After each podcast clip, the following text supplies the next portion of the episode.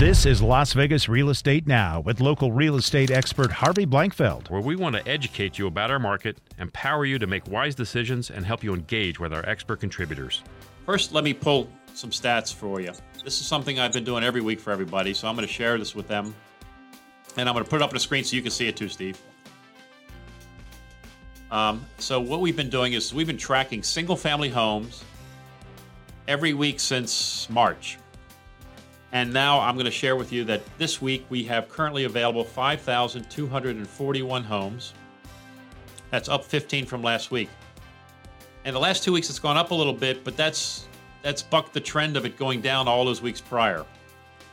Now in escrow in the past seven days, in the last seven days we put 883 single-family homes in escrow. We closed 625 single-family homes. 171 were withdrawn, but that number hasn't changed much the whole time. But look at the median sold price. 330 and change. That's that's down 6,000. But the interesting thing about this, when you, as you know, Steve, you use a week's worth of data, that's not a big enough sample size to really show what a median price should be, in my mind. So this number moves around quite a bit on our chart. But the price per square foot. Go ahead, Steve.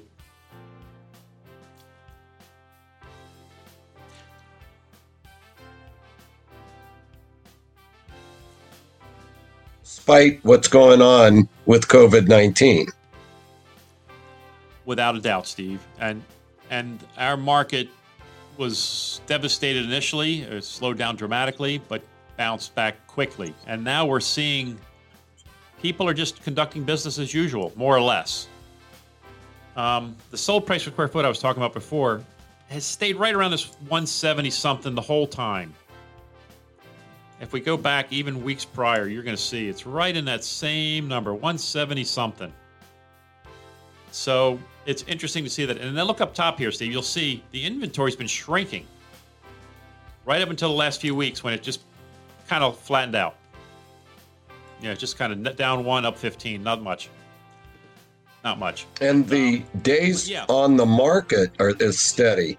It is steady, and and I, I- I think it's I think it's a tribute also to the to the industry. You know, everybody's working.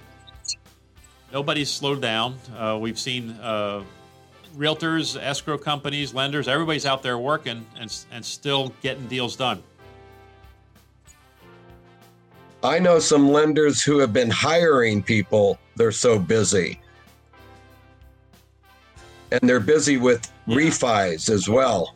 That's so true. I mean, the refi business has gone a little crazy because interest rates are so good. I mean, we've been talking about good interest rates for 10 years now, Steve, but these are crazy good. I want to bring up some articles that you pointed out to me uh, earlier today and yesterday. This is from the Nevada Association of Realtors. And it's this first one here is guidance on inspections and appraisals for 10 occupied homes in in contract. So if if first of all, how do you put a tenant occupied home into the contract if you can't show it? Well, you know, we people made offers subject to uh, uh, to, to a later inspection. Uh, maybe they buy it subject to the existing lease. Uh, we get people to uh, maybe the tenant will help out with a virtual tour. You know, we can't force inspections on them. We can't bring people in to show it to them. But hey, if we give the tenants an incentive, uh, maybe uh, it can still be done. Yeah, and I think we have to be really careful about that too, because if, if the tenant feels at all coerced, uh, it could come back and bite us a bit. Well, it's it, it would be against uh, the law, as I understand it, to uh, if the, uh, for somebody to go in and show the property. You're not uh, in a tenant-occupied property. You can't do that. Let's talk about open houses also, because the governor basically shut down op- open houses. Now, interesting enough, our brokerage shut down open houses early, even before the governor. Our, our brokerage said, look, no open houses right now. But Governor Sisolak did it, and he's extended it. And so the question, first question here is, is can I do an open house for seller occupied or vacant properties? And the answer is no. Yeah, and so if we see people out there uh, conducting open houses, whether they're aware of the law or the extension, it's not pertinent. It's against the law. They're violating the law. Right. And uh, you and I had a discussion earlier in the week about this, and I think it's important that the listeners and the people following us understand that when when somebody's violating that law, I, I think we're obligated to, to turn them in as a member of the board of realtors and say, hey, I don't want them doing this. First of all, they're endangering the public, which is what the governor's concerned about. But secondly, they're they're breaking the law and they're making the good name of realtor look really bad. Absolutely. The, uh, you know, in law and in the code of ethics as well, that most of uh, the licensees in this town belong to, um, you know, we do have a duty to protect the, the public uh, from, uh, and we're expected to know the law. And even if we're not part of that real estate transaction, we're like off duty cops. And if we see somebody uh, that's violating the code or the law, uh, we have a responsibility to turn them in.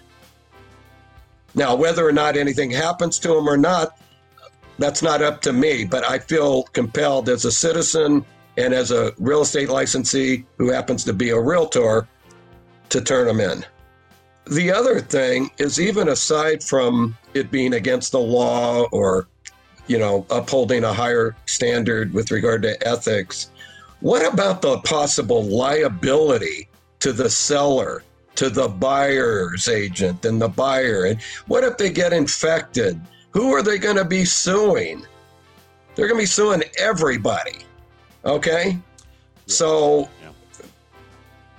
On all these levels, it's the wrong thing to do. Yeah, why take a chance? It's, it's, it's just it's just it's just not worth it. But let me ask you this, Steve.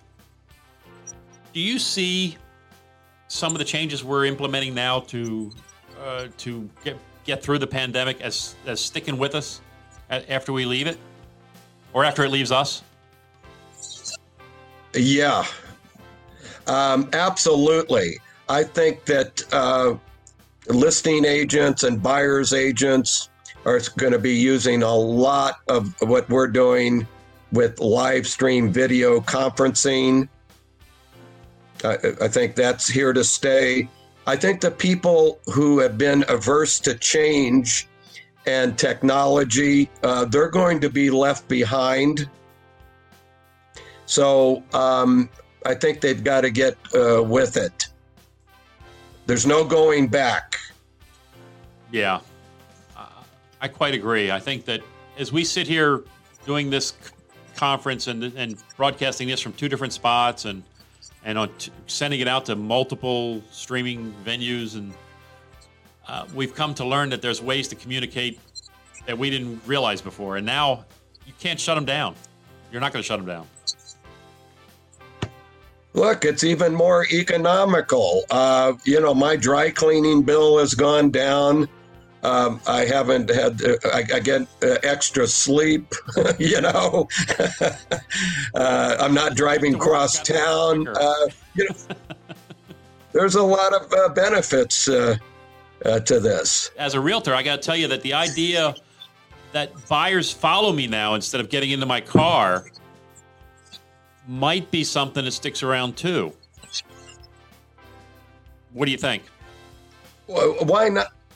Yes, but and why not? This gives them a chance.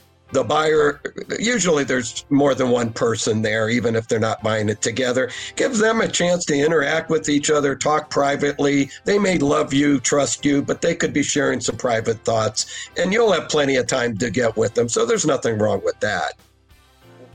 I couldn't agree more, Steve. I, I kind of like giving them that space to discuss that last house we were in before we get to the next one because I know they're going to be frank with each other, and I hope they're frank with me. But sometimes they don't want to tell me everything they're thinking or feeling because they need to understand it themselves. They may not even know yet. Please join us again next week as we keep you up to date on everything real estate here in Southern Nevada. Remember, send me any questions or ideas for next week's broadcast. Tune in every Thursday at 3. Also, please let your friends and family know to like our Facebook page and be reminded about our updates at LV Real Estate Radio. We'll catch you next week. Thanks again for joining us.